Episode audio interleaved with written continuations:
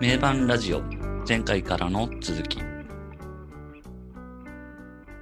名盤ラジオラルクアンシエルのトゥルーを取り上げて話をしております拓也ですよろしくお願いしますどうも、こんばんは、N ゾウです。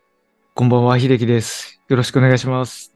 えー、このラルクトゥルー全曲トークやっておりますがはい。前回が7曲目ライズトゥルースまでいった感じですねはい。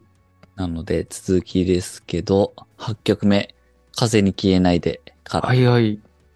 えーこの曲もまた、うん。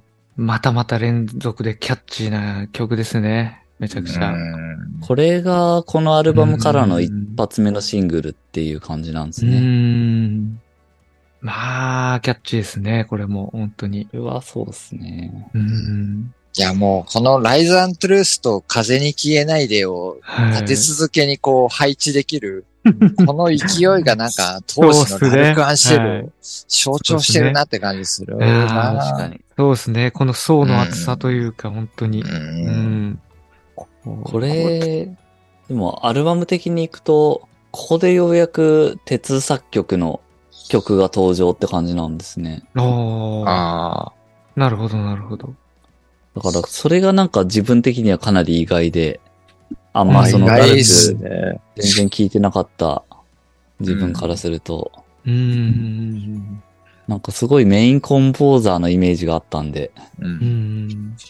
ラルクといえばなんか鉄の曲だろう、みたいなのうをんんそういう感。じでしたね。このアルバムのここ、ここに至ってようやく出てきたんかっていう。そうですね。うん8曲目にしてやっとってことですよね。一応だからその、ファーストシングル、その、このアルバムからの先行シングルとしてははい一はいはいはい発目で、この風に消えないでなんで、でそういう意味で。では、鉄曲から始まってると言えるんですけど、あだからシングル3枚出してるんですよね、このアルバムからは。風に消えないうんうで、んフラワー、ライズアントゥルラーイスザートゥルース。そういう意味では、う鉄、んハイド、剣って、なるあほあ、どそうだね。バランスよくその順番でいってるとあ。。なるほど。ううんん。で、アルバムはそういう曲順でいってるってうんういう、んなんか、前回か前々回話してたかもしれないですけど、やっぱり結構シングルのバンドなのかなっていうのは、うんうんうんこういうところからもちょっと感じ取れるっていううんうん気がしますけど。うん。うんううんん。やっぱなんかアルバムでこう、アルバム単位でこう、コンセプト、こう、とかさ、 うんうんそこの統一感がどうとかっていう、よりはなんか、シングルでこう、人々の注目を集めてしまうう。 ん。だ一曲単位のは破壊力じゃないですけど、うんインはいはいはいパクトがそれだけ強いとは思うんですけどね。んそういううんバンドなのかなっていうのは個人的にはうん結構思って、うんあの、グレーにしても、ラルカンシルにしても、その辺のバンドはなんかそういうイメージがすごい強いなっていうう。ん。確かに。でそそれよりもうちょっと前の X とかルナシになると、なんか、あうんこいつらアルバムなんだなっていう。うんはいはい確シかに。ングル、シングルカットはしますけど、アルバムの中の流れの中でそれを出してうんる、うん。これがいいなっていう、そうですね。それが、うん、シングルとしてふさわしいなって言って出してる中で、うん。なんかそうですよね。やっぱりアルバムできた、できてきて、じゃあどれシングル出すっていう、本当なんかそんな感じの。うんなんかそんな感じがするんだよはね。いそうですね。う。うんん。で、ラルクはイメージ的にはこう、シングル曲がいくつか出来上がってきて、じゃあアルバムうん。どうしよううかんみたいな、なんかそんな感じですよね。うん。印象としてそで、こんだけ破壊力あるとか勢いがある曲がゴロゴロ揃ってしまうと、こうもう、アルバム的にももう、なんていうんですかね、コンセプトも何もっていうか、もう、うん。キャラが立ちすぎてる曲がありすぎてみたいな。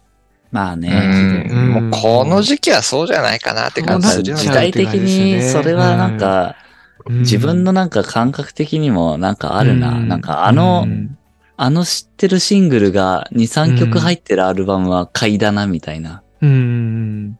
時代的にそうだよね。うん。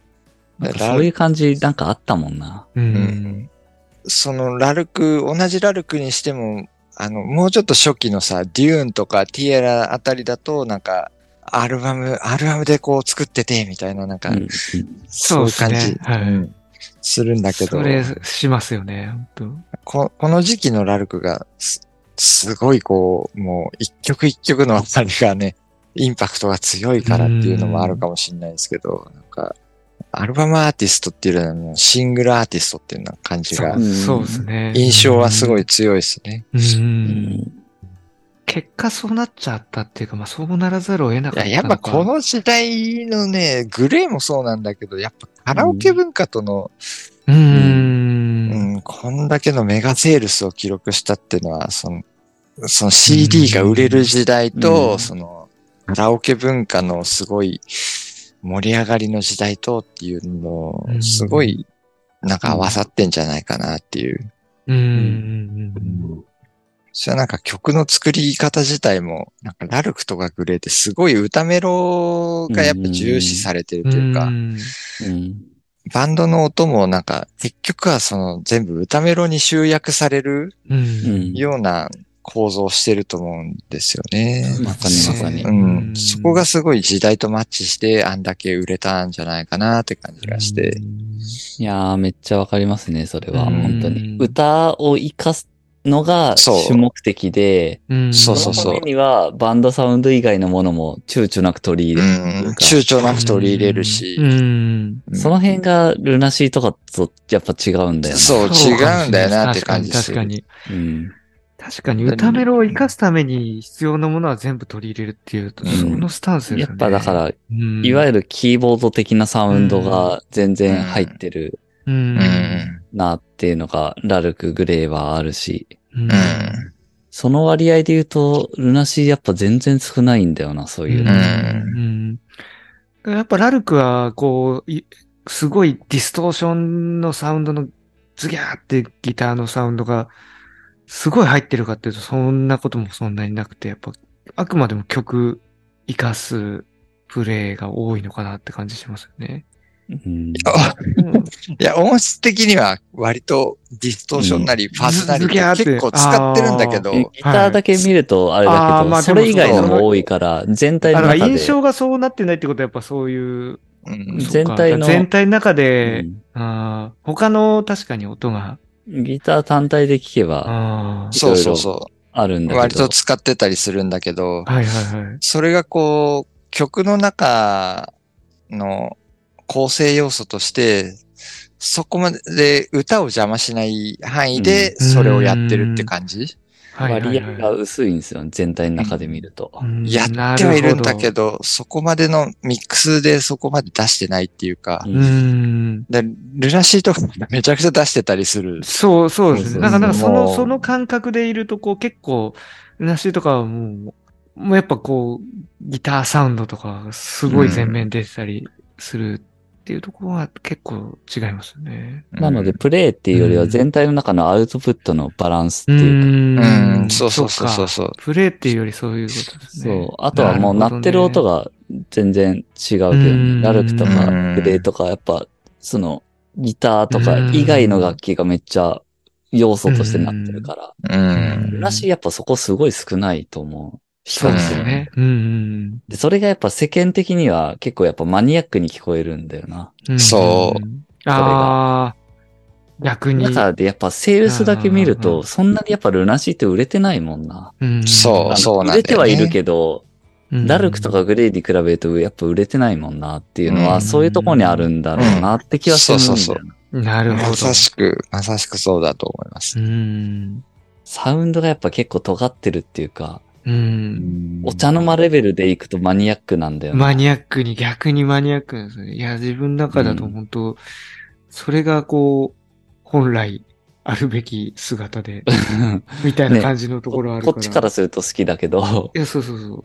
だからルナシーがあれだけやっぱ売れてる的な存在に慣れてるのは、龍一の存在がうん。めちゃくちゃやっぱそこ大にきい尽。きるなっていうのはう、ん、なるほど。もちろん、J 杉蔵のソングライティング能力も高いんですけ ど、高いけど結局、あの、ボーカルのポピュラリティですよね。ううん、ん。あれがあそこまで売れたっていうのは。だから、あの、ルナシーが龍一がソロになると300万枚売れて、うん。バンドになるとまあ、頑張ってミリオンとかだ。う。うんん。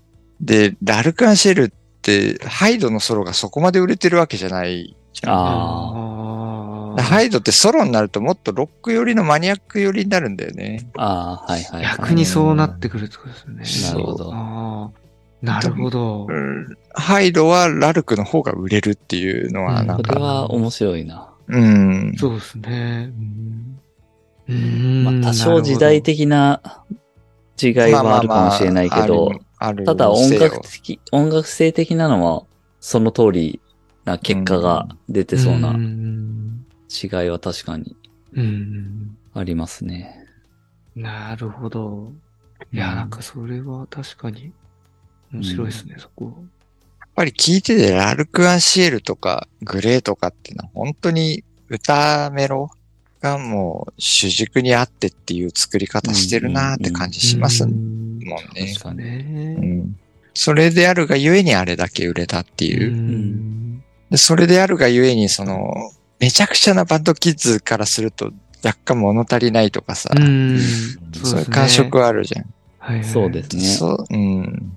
めちゃくちゃその、本当ボーカルってのはバンドサウンドの一部に過ぎないみたいなさ、うんはいはいそういう見方してるようなやつだと、うんうんルナシーのが面白かったうり、んそう。ですね。うんまあなんか、もっらそうですね。はいと、もっといけばミシェルガン・エレファントだったりさ、はいはいはいマッドカプセルマーケッツだったりとかって、うんあの時代だとそういう風に行くと思うんだけうど、んだラルク・グレーってのははいすごい、いい意味で J-POP 的ではあるなって感じしますようね。んうんうん。うんなんか、ラルクの中でもこう、デューンとかの曲だと、結構やっぱまだ、こう、バンドのアンサンブル的なかっこよさうん。で惹かれる曲結構多いなって印象あって、あの、デューンとか。デューンとか一曲目のティエラとかそうだよね。その辺とか本当そうですよね。一うん曲目のシャッティング、シャッティング。シャーティング、 from, from the the sky。 sky, sky とか。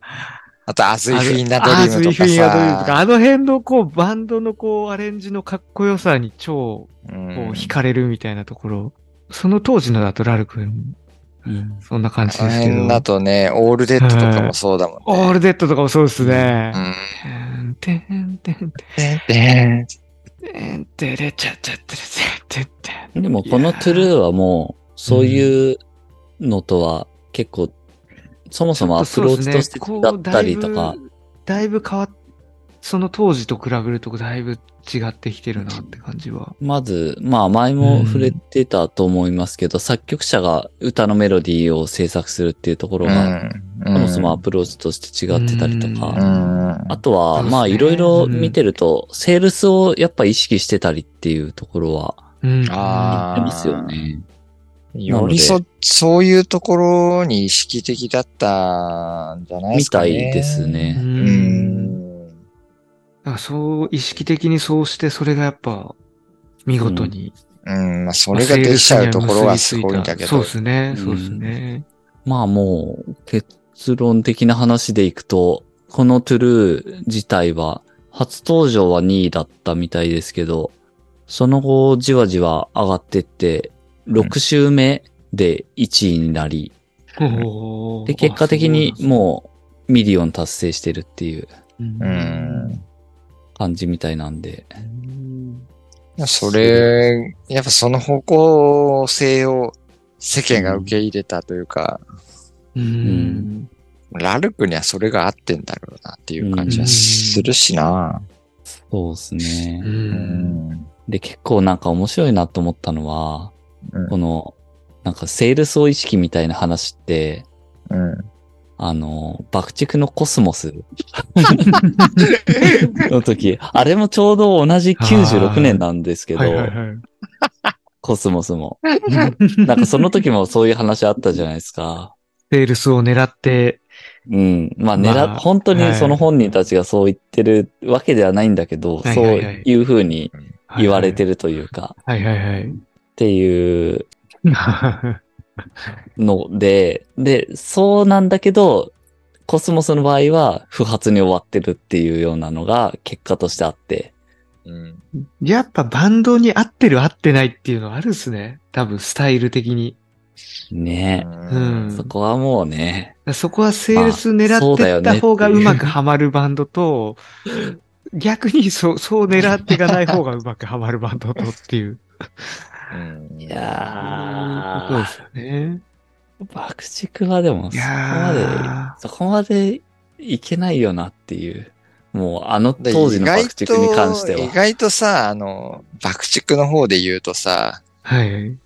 あのー、なんだったかのインタビューかなんかで、あの、売れる曲書こうと思えば書けるでしょみたいな、今井さんが言われてて、いや、はいはいはい。いや、できねえっすよみたいなさ、うんはいはいはいはい。それって意外と真理なんじゃないかなっていう。はいはいはうい。ーん照れ、照れ隠しじゃないけど、なんかそういうのもあるんだろうけど、絶対そこまで本当に売れるかっていうと、うんそれはできねえっていうのはなんか自覚としてあるんじゃないかなっていう感じはしますようね。ーん確かに確かに。うん。うーん。そうでやすっぱね。どう、どうしても、あの人はもうひねくれたいでしょ、みたいな さ。そうですね。うん。その素直にこれが売れるだろうっていうのをそのまま音にアウトプットしたら多分、いや、これはちょっと売りたくねえよって自分がなっちゃうというかさ、ううんん。これはかっこよくないって自分がジャッジしちゃうんじゃないかなって気はするんですよね。ううんん。確かに。そうですね。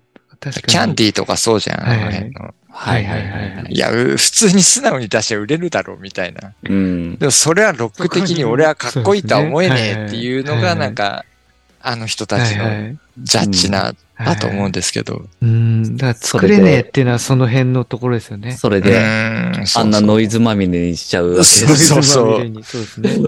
作れねえってのはまあ、やっぱそうですね。うんうん。そうですね。まあ確かにな。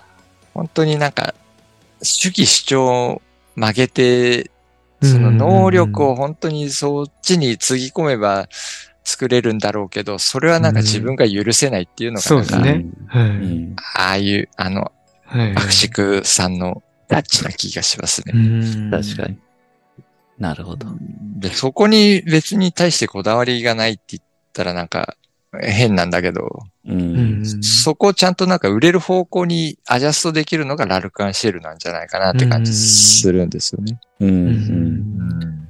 まあそこが結構、なんか表現の最終形っていうよりは、あくまでも先にある手段としての売れるっていうところを選択してるっていう、なんかそういうのは、あの、まあ発言として見てる限り感じられたところかな。やっぱ売れないとその、やりたいことができないみたいな。うん、うん。っうていうので、もう今はそこにコミットしようみたいな。ん。うん。うん。うんそういうので、方向性として、そういう選択肢を取ってるっていうのは感じられたんですよね。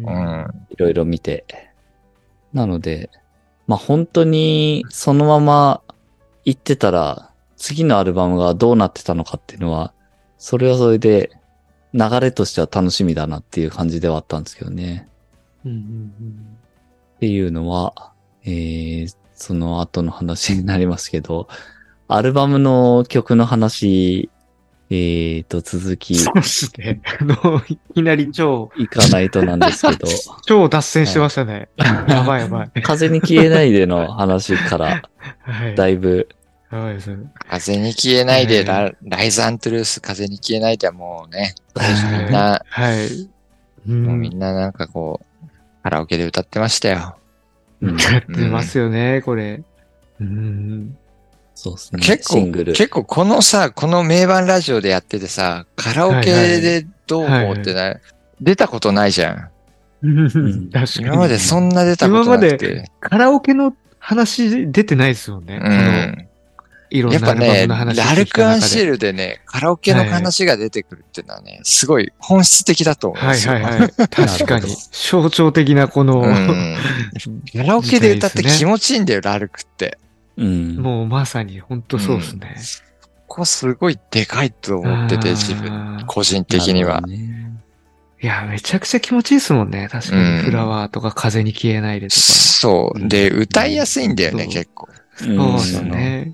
気持ちよく歌えますよね。そうラルクにしてもグレーにしても、やっぱね、この時代に売れたアーティストってす、うんうん割と誰が歌ってもすげえメロディアスに聞こえるうし、ん。すごい歌ってて気持ちいいっていうのがうん多くて、うんそこがなんかポール・マッカートニー的なはいはい。メロディアスなんですよね。うんで、まあ我々の好きなあの、ルナシーって結構カラオケで歌いづらくて、うん。確かに。あれって割とジョン・レノン的なんだよな。はいはいはい。なるほど、なるほど。うん。そこがなんかちょっと比較論的には面面白いなっていう。わかりやすいかもしれうない。うんん。まあ確かにカラオケで歌うために買って聞き込むみたいな。そうそうそう。あの時代めちゃくちゃそれでかかったからね。そうそうでいうすのありねま。したよね。確かに。うんうん。確かに、こ確れか本当時代ならではだな。YouTube とかね、サブスクとかもないから。に。そうん。確かにうん。だから今、そんなにカラオケに歌う、いに行くっていうのが、こう、若者たちとか含めてなくなってきてるから、またそれで流行りもちょっといろいろ変わってきたりとか、あるんですかね。まあもうそこがセールスと結びついてないっていうか、うん。ちょっともう変わりすぎてて、あれだけど、 うん。カラオケで歌うために買うとかないじゃん。まあ買うっていうのがそもそもあんまないんうで、んまあだいぶもうガラッと変わりすぎてて、うんまあね、そうですね。今はもううん。って感じですけど、まあちょっと残り2曲も見ていきますか。はい。次の曲は何ですか次が I Wish。はい。これは、こめちこゃくちゃも最後、鉄が続くんですね。うんクリスマスソング的な感じのやつ。そうそうあー仮タイトルクリスマはスいっはいて、らしいから、もうこ仮れ、タイトルすはごクいリスマスだったんですね。らしい。 クリスマスソングっぽいようね。んクリスマスっぽいですね。めちゃくちゃクリスマスソングっぽいですね。これは、なんか、もうサビの子供たちのコーラスが、てんてんてんてんてんてんもうクリスマスっぽいな、これな。めっちゃぽいですよね、 これ。うんあでもこのアルバム12月に出てるから、あー、じゃあちょうどいい。そういうの意識してんのかじゃあいいですなチェチェチェチェね意識してんじゃないチェうんハッピーなこの感じ辺になはる。、ハッピーな。ねえ、戦略的に してんだからね。やってる可能性あ I り wish ますね。って。うんこれはやっぱね、やっぱ人々を幸せにする曲だ よ、こういうの は。 んこういうのが。うん。で、こういうのに背を向けてたのが我々みたいなやつ。 ああ、なるほど。うん。こうこれ、はね、この、なんか、この幸福感を見せられては、なんか、消えてしまうみたいな、はいはい。体が粉々になってしまうみたいなのが、我々でさ。そうですね。うん。生優しいものをって。 そうそう そそんなものは信じられない。う。そうそうそう。いかんいかん。いやー、危険危険。いやー、ハッピーじゃないですか、もうん、別にこの曲は別に好きじゃねえもん、俺こんな の。こんなハッピーな。うん、いかんな、ラルクファンに怒られてしまう。こんな曲はどうでもいいんだ、もう俺は。 う。この子供たちのコーラスが。そう、もうこんな幸せな曲なんか知らんわっていうね。いやー、ハッピークリスマス的な曲じゃないですか。ハッピークリスマス知らんわっていうことです わ。うんどっかいにい毒が紛れてたりとかしないですかね。 毒がね、こんこれな毒ねがあんまないよね、この曲。中で、実はもう、毒、す結っご構、いやばいラル歌詞クだアったみたいなンシェル的に、ラルクアンシェルって、結構毒はあるっちゃあると思うんはでいすよはいね。はい。うん、例えばグレーなんかに比べると、はいはいはい。そうですねやっぱロックのなんはかい毒みたいなのはいははい多少感じたりして、はいはい。であの、漫画家の富樫義弘って、すげはいはえ毒々しい漫画家いるけど、 毒々しいですよね。あれめっちゃラルク好きじゃんあ そうなんですか。うん。ラルク好きなんですね。ハンターハンターのさ、クロロルシルフルってあの、現役旅団の団長と、あれ、ハイドモデルだったりするしあ。ー。おー、確かになるほど。まあ、あの髪型っていうか、そうですね。うんあの感じ。ラルクって、そこ、その J-POP 視点で見ると、割とそのロックの毒を含んだはいはいはい。バンドだと思うんですけど、そのロック視点から見ると、ちょっと甘すぎるというか、う。うんん。うんだからこういうそうですね I wish とかはいさすごい、すごいこう、平和な曲をやれちゃうバンドはもう、ダメだって。これほんと平和ですもんね。このこういうこれはすごいよ。ね。うんうーん。まあ、あの、やっぱりちょっとそうですね。ううんちょっと、うんってなっちゃう感じのところありますね。いや別にこれがめちゃくちゃ好きなっていうのは別にいいと思うんだけど、俺は飛ばしちゃうなっていうだけで。 こういう曲が好きな方が普通だと思うしうね。ん。うん。うんそんな気はします。う。うんん。じゃあ、最後。うん、ここんなんでいいのかって感じだけいど。やー、アイウィッシュは、でも人気な曲なんじゃないですかね。ちょっとあんまり詳しく、ちょっと把握できてなくて申し訳ないですけど。ライブ行ったことないけど、多分ライブではこれは結構、や、どうなんですかね、やってんのか なクリスマスとかの時には絶対やってるんでしょうね。クリスマス色が結構強いからね。うんなかなか、まあ夏にやるイメージもどうなんだろうって感じはするけうど。んうんまあまあ、そういう まあまあ、うん曲ですが、うんうん。う。んうん。こういうのはダメだ。もう。 うん、ダメだ先。に、先に進むと こういうのはダメなんだよ。はもううんもう知らん。こんな、こんな幸こんな幸せな曲は知ら ん。い。えー、次が最後の曲になりますけど、Dearest Love。もうね、こういう曲が好きなんだよ。こういうのでいいんだよ。こ こうういう いうので。こういうのでいいんだふよ。わふわした。いや、アレストラもうめちゃくちゃいいっすよ、これ。これはめちゃくちゃやばいっす ね。本こ当れにもう浮遊感がすごいですよね。うんもうこれは、もういや、これ超好きなんですよね。いいっすねもう個人的に。うん。ディアレストラブって誰なんですか作曲。鉄。あ鉄なんだ。これ鉄なんだ。うん。ああ、わかんねえ なおいこれハイドだと思ったんだよね。ああ。うんハイドが剣だと思って。なるこほれど。鉄なのか。これでも確かに鉄にしては、その、なんつうかね。鉄にしては結構なんか悲しげというかさ、そうですねあマニアック寄りな曲そうですねな感じするんですけどね。ー。うん。なんか、あの、ウィキペディア見てるぐらいの情報なんですけど、うん。その曲作り合宿中みたいなところで、うん。ちょっと落ち込んでて、無遊病的な時にできた曲らしいですけど ね。どんだけ落ち込んだんだお前って感じだ ね。まあそういうのがだから現れてるんじゃないですかね。へ 鉄もじゃあそういう精神状態の時に作るとこうなるんですね。作ると。うん鉄は落ち込ませた方がいいんじゃねえかな。 そこはでも持ち味がそがれちゃうっていう見方も。せっかくのね、ポピュラリティが。僕のね、ポピュラリティがね。そこは難しいところですけどね。すごい、この前の曲とこれを書いた人が一緒だっていうのはすごいですね。うん。もう精神状態がもう如実にこう反映され。 この前の曲はクリスマスの時のノリノリで作ったんですかね。うんなんか幸せを感じやがったんですか ね。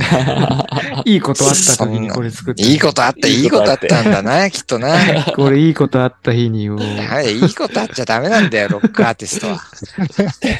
落ち込んでこう、こうなる落ち込んだ、落ち込んだ時がいいんだよ。あんな幸せな曲を書いちゃダメだ。いや、ビアレストラップはいい曲ですよ、本当に。超名曲ですよね、これ、ほんうんいや、もうこれは本まあ、その、ハイドの歌詞も相まってですけど、うんいや、これは本当いい曲ですよ。いいですね。なんうか、ん。何かをねここもいいしなあの何かを失った時にこの曲を聴くとね、もう本当涙が出てきますよ。いやうーん。うん失恋した時に聴くといいと思うよ、これ。 鉄もそういう、そういうことなんですかね。そういう感じの出来事が、悲しい出来事っていうのは、うそうなんでしょうねん、わかんない。わかんないですけど。うんいや、ハイドの歌詞的には完全にそうでしょ、これう。。うん。うんん。えー、でも1曲目と最後がすごいですよね。うんそうなんだよね。このアルバムだからすごいその、、モーニンググローリー的なでう、んうんねうん秀樹くんが言ってましたけどは、いはい。すごいこうシングルをぶち込んだようなアルバムをしてるんだけど、最初と最後が割とあれだなっていうのが。だからそこでなんか一応ちょっとやっぱアルバム的な評価も結構高くなってるっていう感じはあるね。ああ、まあ確かに。単純な、なんかただのベストアルバム的な感じじゃなくて、うんうん。深みみたいなところが。深みはちょっと感じるかなっていう。うんそうですね。まあ世間的にはわかんないけど、個人的にはそれはすごい大きいですね。うんその最初の曲のフェアウェルとラストのディアレストラブ、うんどっちもめちゃくちゃ好きな曲だし、うんそこでなんかただの、ただの売れ線アルバムじゃねえよみたいな。じゃないよっていう、はいうん感じるところではありますね。ううんんアルバムとしての、うん、なんか深みは本当に明らかにこの二つで増してる感じあります。うん。という10曲で、結構短いんですよね。だから10曲だから。うん。うんあ割とほんと曲ポンポン来て。ラルクってそんななんかアルバム結構短いもんね。うんうん。 1時間いかないぐーらいのアルバムが割と、そうですねうんはいはい。確かにそうですね。今回こう、この年にして割と初めてぐらいに触れたわけですよね、タク、タクヤさんは。うんうんはい。このアルバムのどれが一番好きですか曲的うんに。おー、気になりますあーね。曲確かにそこ。なんだろうな。あえて言うなら、うんあえて言うなら2曲目かな。おー、いいとこ来ましたね。うん。ああ、なるほど。カレスボス・ビーナスか。まあ、全、全部、うんぜ全然、その、ピックアップするに値しますけど、うん。これは、なんか、当時に、当時のそういうバンドにして、このなんか、ダンサブルなう。うんん。イントロとか、なんかそういうのを取り入れてやってたんだ、みたいな。うんこの曲、イントロやっぱすごい好きです。グッとくる感じありますよね。うんちゃんちゃちゃんちゃちゃんちゃんちゃんちゃちゃんそうって。そうです。この始まった時のあのなん感かじ、あるよすねご。い来た、みたいいのな。すごいめっちゃ扉がわかりますね開いたみたいなその一曲目が終わっなて、んかデュルルルルルルルルルルルルルルルルってきて、テンテンテンテンテンテンテンテンテンテンテンテンテンテンテンテンテンテンああ、また、そうだね。チャレスチャレスチャレスチャレスチャレスそのでも多辺の、分、でも多分中高生の自分がこれをまじまじと聞いても、うん。ピンときてないのはすごいわかるんですよ。おーえ、なんか、バンドサウンドじゃないみたいな。う。うんん。やっぱなんだけどそこはうん。なんだけど、今の自分が聞くと、全然なんか、むしろそう、そういう表現をしてくれてるのがうんうんうんな好るきほってど。いうか、なるほど。その辺のなんかまあギャップも込みみたいな感じですけどね。うん。うんまああとでも単純にす聞いててサウンドとして気持ちいいっていううんううんんうんのは、好みとしてはあるかな。う。うんん。なるほどね。あとは、まあなんか途中で言った気がしますけど、ケうんンの作曲家としての、なんか全然そこは把握してなかったので、このカレース・オブ・ヴィーナスとかもそうですけど、え、ケンってこんな曲書けるのみたいな。うんうんううんんで、この曲の曲調とかも割とラルクっぽいなっていうイメージも当時の中でもありますけど、全然こういうのは鉄だと思ってたんで、う。うんん、なるほどね。うんその辺の。なんかイメージの、なんか、新しく、新しく気づかされたところも、だいぶ、この印象としてでかいなっていうのはあありますね。。この曲まさにそうだし。なるほそどねういう感じかななるほどなるほどまあでもなんか、なるほどなって感じですね。 今こ、このタイミングでこう初めてこう聞いたら、確かにこの辺いいなって、うん、うんなる気がしますね。。うん。まあ、あと、フラワーはめちゃくちゃいい名曲です ね。フラワーはね、めちゃくちゃいいっすね。うん。改めてこう、この今の時代にうん、ラルク・アンシェルをちょっとちゃんと触れてみてどうでしたか拓也さんは。いやー、なんか、当時、うん。なんでそんなに聴かなかったのかなっていううん。ああ、思いますけどね。ううんん。まあでもやっぱりなんでね、なんだろそううですね。うん。やっぱ自分自身も変わってきてるしっていうところはありますようーね。ん、ねうん。いろんそのな辺は曲とかをにも触れて、うん、うん。先入観とか精神的な、気持ち的な部分で、なんか遠ざけてたのかなって気はしますけどう。ん先入観とか気持ち的な部分はもう結構今は当時とは全然違 うっていう。いや、もう今はだってもう、我らがハイドさんが、ラストロックスツアーズの、はいうんもうそう、そうですね。そうなるともうやっぱもう先入観的なとこは何にもやっぱいや、全なくう然、ん。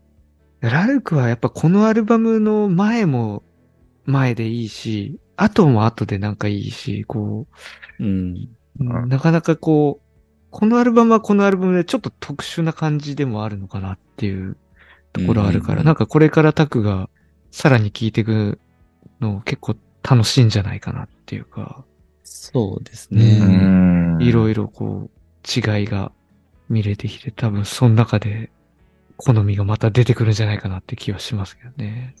このトゥルーは、まあ、あんまりなんかもう、いつもルナシーで例えるのもどうかなって思いますけ ど、ルナシーで例えると、どのアルバムに近い、ああ。立ち位置なんですかいや、マザーでしょ。マザそうっすね。マザーでしょうね。 ー。なるほど。やっぱこれの前はやっぱりあの、三部作というか、三部作っていう、なん、なんだろうな。あのエデンってエデン、イこれメーだっジ。ラルクのこれの前ってティアラでしょそうですね。いや、あれだとね、いや、あ、これの前は、あーそえうっ、かヘブンと、リーかヘブンリー、ヘブンリーですね。ヘブンリーか、微妙なとこだな。まあ、ティアラはもう絶対エデンとか、イメージとか、その辺テの。ィアラは、あのーやっぱね、初期の、ち初期ですよね。初期の感じありますねょっとインディーズっぽ。さがあるっていうか、うんやっぱゴゴス、ゴスバンドっぽいのがすごい結構強うい。ん。そうですね。うんでヘブンリーぐらいから、あれだよブね。ンリーからちょっと普遍性をまとい始めてるけどはいはいはいはい。ビビッとあでもやっぱヘブンリーは、あれだな。やっぱエーデンぐらいだな。やっぱ。そうですね。やっぱりなんかその、変わった感じのく区切り、切れ、区切りっていうかなんかやっぱ、うん。そんな感じ。やっぱ、うん、トゥルーがマザーだと思うな。なるほど。うん。ブルーがマザーで、ハートでしたっけ次が。うん次は。 うん。まあ、ここ、間、やっぱ、ぱ、まあ、ここはちょっとまたちょっと違うか、バ間ンメンバー変わったりと空いてるからそう。ハートはだから、社員的な感じなんですかね、位置的には。 いや、別に、別に一致させなくてもいいと思う けど。そう。これ、これがスタイルだとも思わないし、んそうですね。これが社員だなとも思わないけど。ううん。ん。ラルクの場合、やっぱこの間にあるから、うんね、それやっぱ触れておく必要もあるなと思いますけうど、んそこで一つ変わるもんね。そうですよね。うんそこやっぱでかいと思うんで、うんトゥルーリリース後、まあライブのツアーやってたみたいですけど、その後は。うんうん。で、えー、年変わって97年2月、桜が覚醒剤取締法違反で逮捕。うん。で、まあ活動休止になりっうん。ていうところが97年ですよね。うんで、まあそんな、まあ8ヶ月ぐらい間が空いて、うん。 10月に虹をリリリースと。う。うんんで、ここで幸宏がサポートとしてはドラマー入って、うで、ん桜は11月に脱退していて、で、まあ、ドラムはサポートのままあですけど、12月に東京ドームでライブやってると、うんうん。っていうね、感じのうん続きますけど。うん。うんだからそういうのがあった後の次のアルバムだから、まあいろいろ流れがもう一旦断ち切れ、断ち切られてるから、う。うんんあんまりそうで他すねのと並べては言えないかなって気はうんなんとなくするかな、うんやっぱ。いや、ここで、そのフラワーとライザントゥルースと風に消えないでって、あの時代のラルクってすげえ、もう、追い風だなっていうか、はいうはんいめちゃくちゃ来とるやんっていううん印象のバンドが、ああいう事件があって、はいはい。こりゃあ、えっていうう、んやっぱ驚きもあったし、うんこれでちょっと終わっちゃうんじゃないかなぐらいうんの話じゃないですか。はいはうい。んで、メンバー交代、メンバー、うんメンバー交代。うんそっからの次のシングルで、虹っていう、うんまあ、セルフタイトル、はい。セルフタイトルですよね。うんもうもう実質的には。うん、うん。あのインパクトはすごかったなっていうのは、すごかったですね。うん確かに。うん。一つ触れておきたいところですう。ね。うんんあそこで、うん、下手したら終わってたかもしれないバンドが、ううんん、あの曲でもっと勢い増したっていう。そうですね。むしろ、うんうん。やっぱなんかラルカンシェルって半端じゃねえなっていう感じうはん しますけどね。そこは本当そうだな。うん。うんここで東京ドームやってるんですね、97年。うんうん。いやー、すごいですね。確かになんか、うん。さらに飛躍してった感じしますもんね。うんうん。そっから飛躍したのはやっぱすげえ。すごいですよね。なんかうん普通に考えたら、もう、うん、終わっちゃうところですもんね。アルバム的には次がハートでしょはでシングル的に虹とかウィンターフォールが出てい。てう。うんんで、このアルバムもすごいですしね、はいはいハートもうね。んうんうんで、そこからシングル3枚同時リリースとかもすごいことにどんどんなっていくわけですもんね。うん、なんかそっからすごい面白いことをしてたもんね、あの時代のラルクってね。うん。でもこの復活のライブがきゅ東京ドームっていうのがなかなかすごい、すごいなって。これ初も東確京かドームにです。すごいですね。でも初、初なんだ。初がそこの復活のそのタイミンうん。グ。うん。これが、その、まあ、いいわゆる薬で捕まって復活が東京ドームっていうことですけど、うん んこれあの、爆竹さんと一緒なんですよ。うん。絶対言うと思ったわ。 そこはやっぱね、ちょっと関連付け。爆竹もそ関連う、付けそうなんですね。へえ。ですね。やっぱ復活してやっていけるバンドっていうのはそれぐらいのそういうなんか、あんあるのか感じなんなですかね。なんかこう、ファンもちゃんとそれに応えて待ってるっていうか。うん。薬活動休止、東京ドームっていう。そこの一致性というかね。これちなみに、お、尾崎豊も一緒なんですよ。あ、そうなん尾だ。崎決ま豊っもてるんですか、そこうれ。このパ活タ動ー休止東京ドームっていう。ン。いやー、よく わかんないけど。普通薬で活動休止してるのに、東京ドームでやるなよって感じなんで。 今はもう無理でしょうね。どんだけ、今どんだけでかく出るねんっていう。 90年なん代、もうラルクギリギリじゃないです か。今なんかすっげえぶったたかれそうだよね。うん。もなんかう、時代的にそうですコン、ね。うんうんコンプライアンス警察にさ。いやー、恐ろしいな、そうですね本当に。うんそもそも薬物で捕まってるのにライブなんかやるんじゃねえみたいなさ。そうそうそうそうう。ん何が東京ドームだ 言われそうですけどね。今いやねーなんかす時代。時代だよな。なんか、それを逆に話題性にして客集めちまおうみた いいやな。ーもうそれぐらいの野心がんそうです。ね。あったかはなかったかわかんないですけど。時代が違ってよかったっすよ、本当に。うん。もうそんなこと言ったらビートルズなんてみんな聞けないじゃないですうか。ーん。もそうういうあこといつ言らっはてっるき人りはたっちきり。あ いつらはっきりだよ、もう。そういうのギャーギャー言ってる人も全回収ビートルズ喜んで聞いてるわけですよね。ビートルズなんてもうね、犯罪者でし ょ そこまでは言わずともねい。もういろいろありますから、そういうビ芸ートのルズなん話でて。いけば。大体ね、そんなね、レッド・ゼッペリンなり、もうクイーンなんで、クイーンなんてもう、聞いてる場合じゃねえよって感じだよね。そうそうそう。 そういうのをね、CM でもうめっちゃ流してる割に、そういうう目につくところだけを、そのね、そう確かうに、ん、そのスポンサーたちもね、そういうの使っておきながら、許しておきなそがうらだ。ねう。ん。もう音楽音楽ってもう、そういうもんじゃんっていう。うんまあまあ、まあまあまあうまあ。ん。そこはさておき。はいはさておき。でもまあ、ここの 話を戻すと、えー、桜だったり、雪広、羽生っていうのは、まあ、ラルクにとってでかいと思うんで、そうですね。一大事件でしょうね。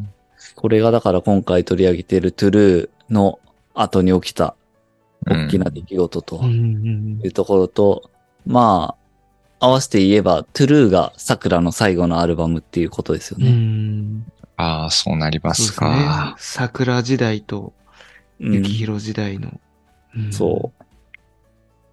犬沢さん的には、このトゥルーはどういう評価なんですかいやー、まあ、ほんとさっき、秀樹くんが言ってて、すごい腑に落ちたんだけど、まあ、モーニンググローリーだなっていう。なるほど。うん全然今までなんか、ねそうっすね。ううんんそういう考えをしてなかったけど、あ確かにそうだなって感じはすごいしましたうね。んだからやっぱそうっすようねんは個人的にはその最初と最後のフェアウェルとディアレストラブで、いうんフェアウェルで始まりディアレストラブで閉まってるっていうのが、めちゃくちゃ個人的には好きだなっていうとこかな。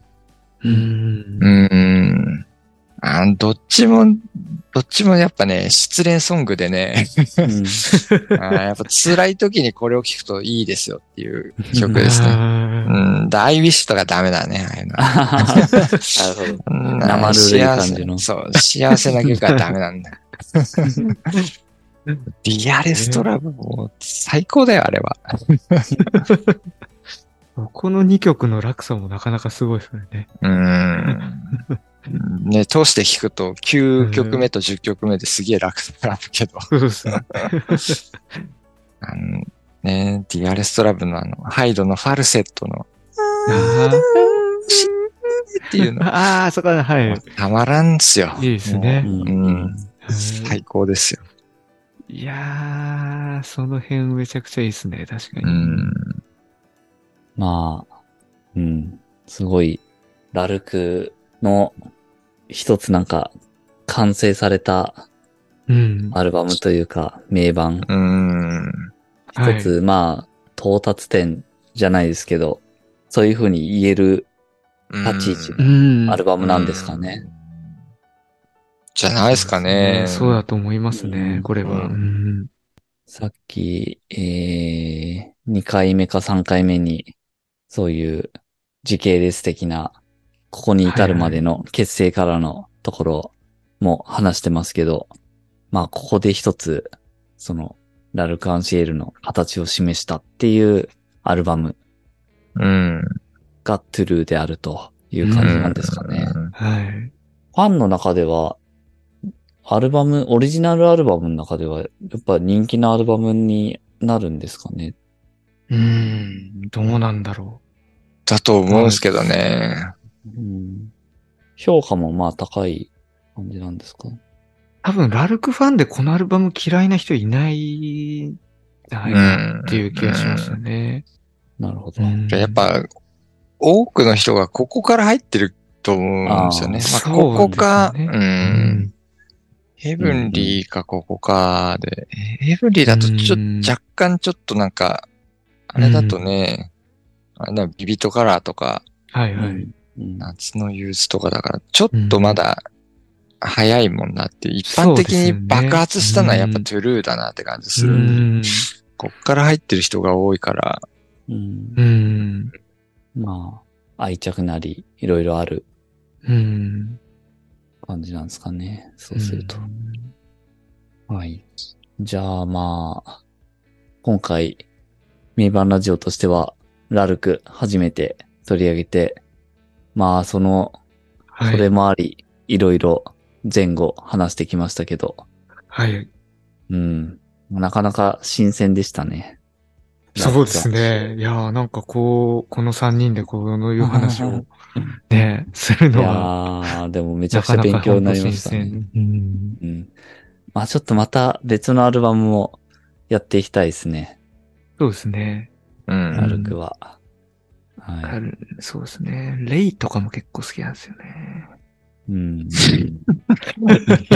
あアークはうん、アークよりなんかレイの方がちょっと、レイとアークっレて超近いよね。同イじあの、同年に時出てる発よね。売とかじゃないですか。同時だよ、同時か。同時でしたっけ同時ですよね、多分。うん。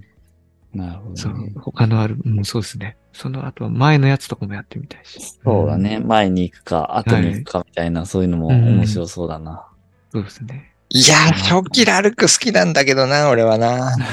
初期言っときますか。初期ラルクいいねですね。ね初期ラルクすごいよ、あれ。いや、もう、あれ、なんかちょっともう、本当笑っちゃいますもん、良すぎて。ちょっうとなんか、ん。ルーンとかも本当なんか、改めてちょっと。いや、結。構その、あれってそのはね、いポジティブパンク、ゴシックパンクはといはか、あとニューウェーブとかのあの流れにある、うん。うん、アルバムであはいはりいバンドだと思うんですけど、あの時期のラルクって。はいはい。俺、海外勢と比べても完成度絶対高えと思う もん。うんあの時期のラルクって。そうですね。うん。あれすごいんだよな。あの美、美学のなんか、まあ、うビんジュアル系自体が割とそういうとこあるんですけど、うん。ううんう。んん。なんか美、美意識の徹底具合がすごいですよね。うんそうですね。でハイドのリスペクトしてるアーティストのデビッド・シルビアンとかも、すごいその音的にも、いろんなところでその美意識がが徹底されてるアーティストなんだけど、それと比べてもなんか、お前らの方がすごくねみたいなさ、うんそういうところが面白いですよね。うん杉蔵も好きだよね、デビッド・シルビアンとかうね。ん。うん。うん。いや、初期熱いっすね。うん。初期ラルク面白いと思うんだよね。 面白いっすね、これ。うんラルクは、まあ、タクが、こう、あれだったら、いろいろ触れていこうじゃないのって感じですはういね。んうん。いやーまあ、ここまで来たんでね、もっといろいろ深掘っていきたいなって思ってますよ。いいっすなのね。で、うんうんまあ、はい。遡るか、遡る先かに行、くか先に行くか、ど、うんどっちでも面白いと思うんで。そうですね。う。うんんまたちょっとやっていきましょう。うんたまにあったら面白いかもしれないですね。そうですね。はい。うん。まあ、なので、これ聞いてくれたドエルの方たちも、いろいろ、ちょっと、率直なご意見いただければと思いますし、うん。これまであんまりラルクに触れてこなかった、ルナシー XK の方たちも、えー、まあ、聞いて、どういう感想だったかみたいなところもコメントしていただけると嬉しいです。エクスタシー系は怖かったって、ハイド言ってたよね。 言ってましたね。エクスタシー系っとは全然違う戦略を取ってたっていうのは、なんか伝わってきたな。あの、いろいろ読んで、鉄が、あえてそういうのと違う感じの戦略を取ってました、みたいな。うんうんそれがなんか、この今の時代に、あの、ヨシキのうんうん好きになってるというかさ、うん、うん。その辺もなんか、感動的ですよね。熱いですねうんうん。ここに来てなんかヨシキを助けたのがハイドだったんだみたいなのは、なんか、うんその辺もなんか、ねえ、深掘りで語っていくと面白い部分ではあるんですけど、そうですね。まあうんここでは時間がないということで。 おいおい。おいおい そうで すね。おいおいでもこれは、はいそうですね。うん。はおいいおいこれは語らねばならない。うん。うんうん、やっていき語まっしょうていきたいですね。はい。ということで、ラルクはまあ、また、おいおいやると思うので、はいそうですねこれもいろいろ語っていければと思いますが、はいうん今回はじゃあ、えー、トゥルー会は以上として、次のアルバムを決めていきましょうか。はい。はい。じゃあ次は、えー、N ゾさんですかね、順番。ああ。私ですか。おー次はどうしましょう。うんまあなんか、あれですかね。はいこう、爆 竹丼。来ましたね。爆竹。うんもう爆竹だと爆竹次あとれ言でっすたからね。もう、ってことはもう、あれですね。じゃあ次。。はい。ももうね、爆竹は時系列で言ってやってまますすかかららね。ね。う、うん。もう、個人的にはあれもう、か。ここがハイライトの一つというアルバムなんですけど、ワンライフワンデスを行きましょうか。いやおー、ー来ましたね。これはもう、ハイライトですよ。うん。ついやに。ばい。やばいですね。これは一晩で語り尽くせるか な。いやー、結楽しみだな。構ね、結構このチャンネルもあの爆竹ファンの方が結構うん。楽しんでいいただけてるかもしれないという、あれで、ねうん、ちょっと離れてたので、まあここ確で、かに確 かに。うん、まあ爆竹やっとこうかみたいな感じですね。お待たせしましたという感じうでん。 そうでいやすね。ー、いやー、これは自分もね、ね、やっとついにそこまで。もう大好きなアルバムだからな。 これね、本当一晩で終わるかどうかだよね。いやー、本当に。うん、10回ぐらいになるんじゃねえかぐらいの。いや、本 当に。はじゃあ、そんな感じで、今回は、ラルク・アンシエル、初めて取り上げてやってきましたけど、まあ、個人的にはラルク全然触れてこなかった人生だったんですけど、ここに来て、ザラストロックスターズつながりで、ハイドかっけーってなって、まあ、ラルクももうちょっとやっぱ、聞いとかなきゃなっていう、うんん。もっと知りたいっていう感じになったので、ちょっとね、勉強させていただいてるっていう感じですけど。そうですね。うん。はい。じゃあ、ということで、今回は以上になりますが、また次回は、えー、爆竹に戻って、ワンライフワンですということでやっていきたいと思います。はい。最後まで聞いていただきありがとうございました。ありがとうございあまりしたがとう。ございました。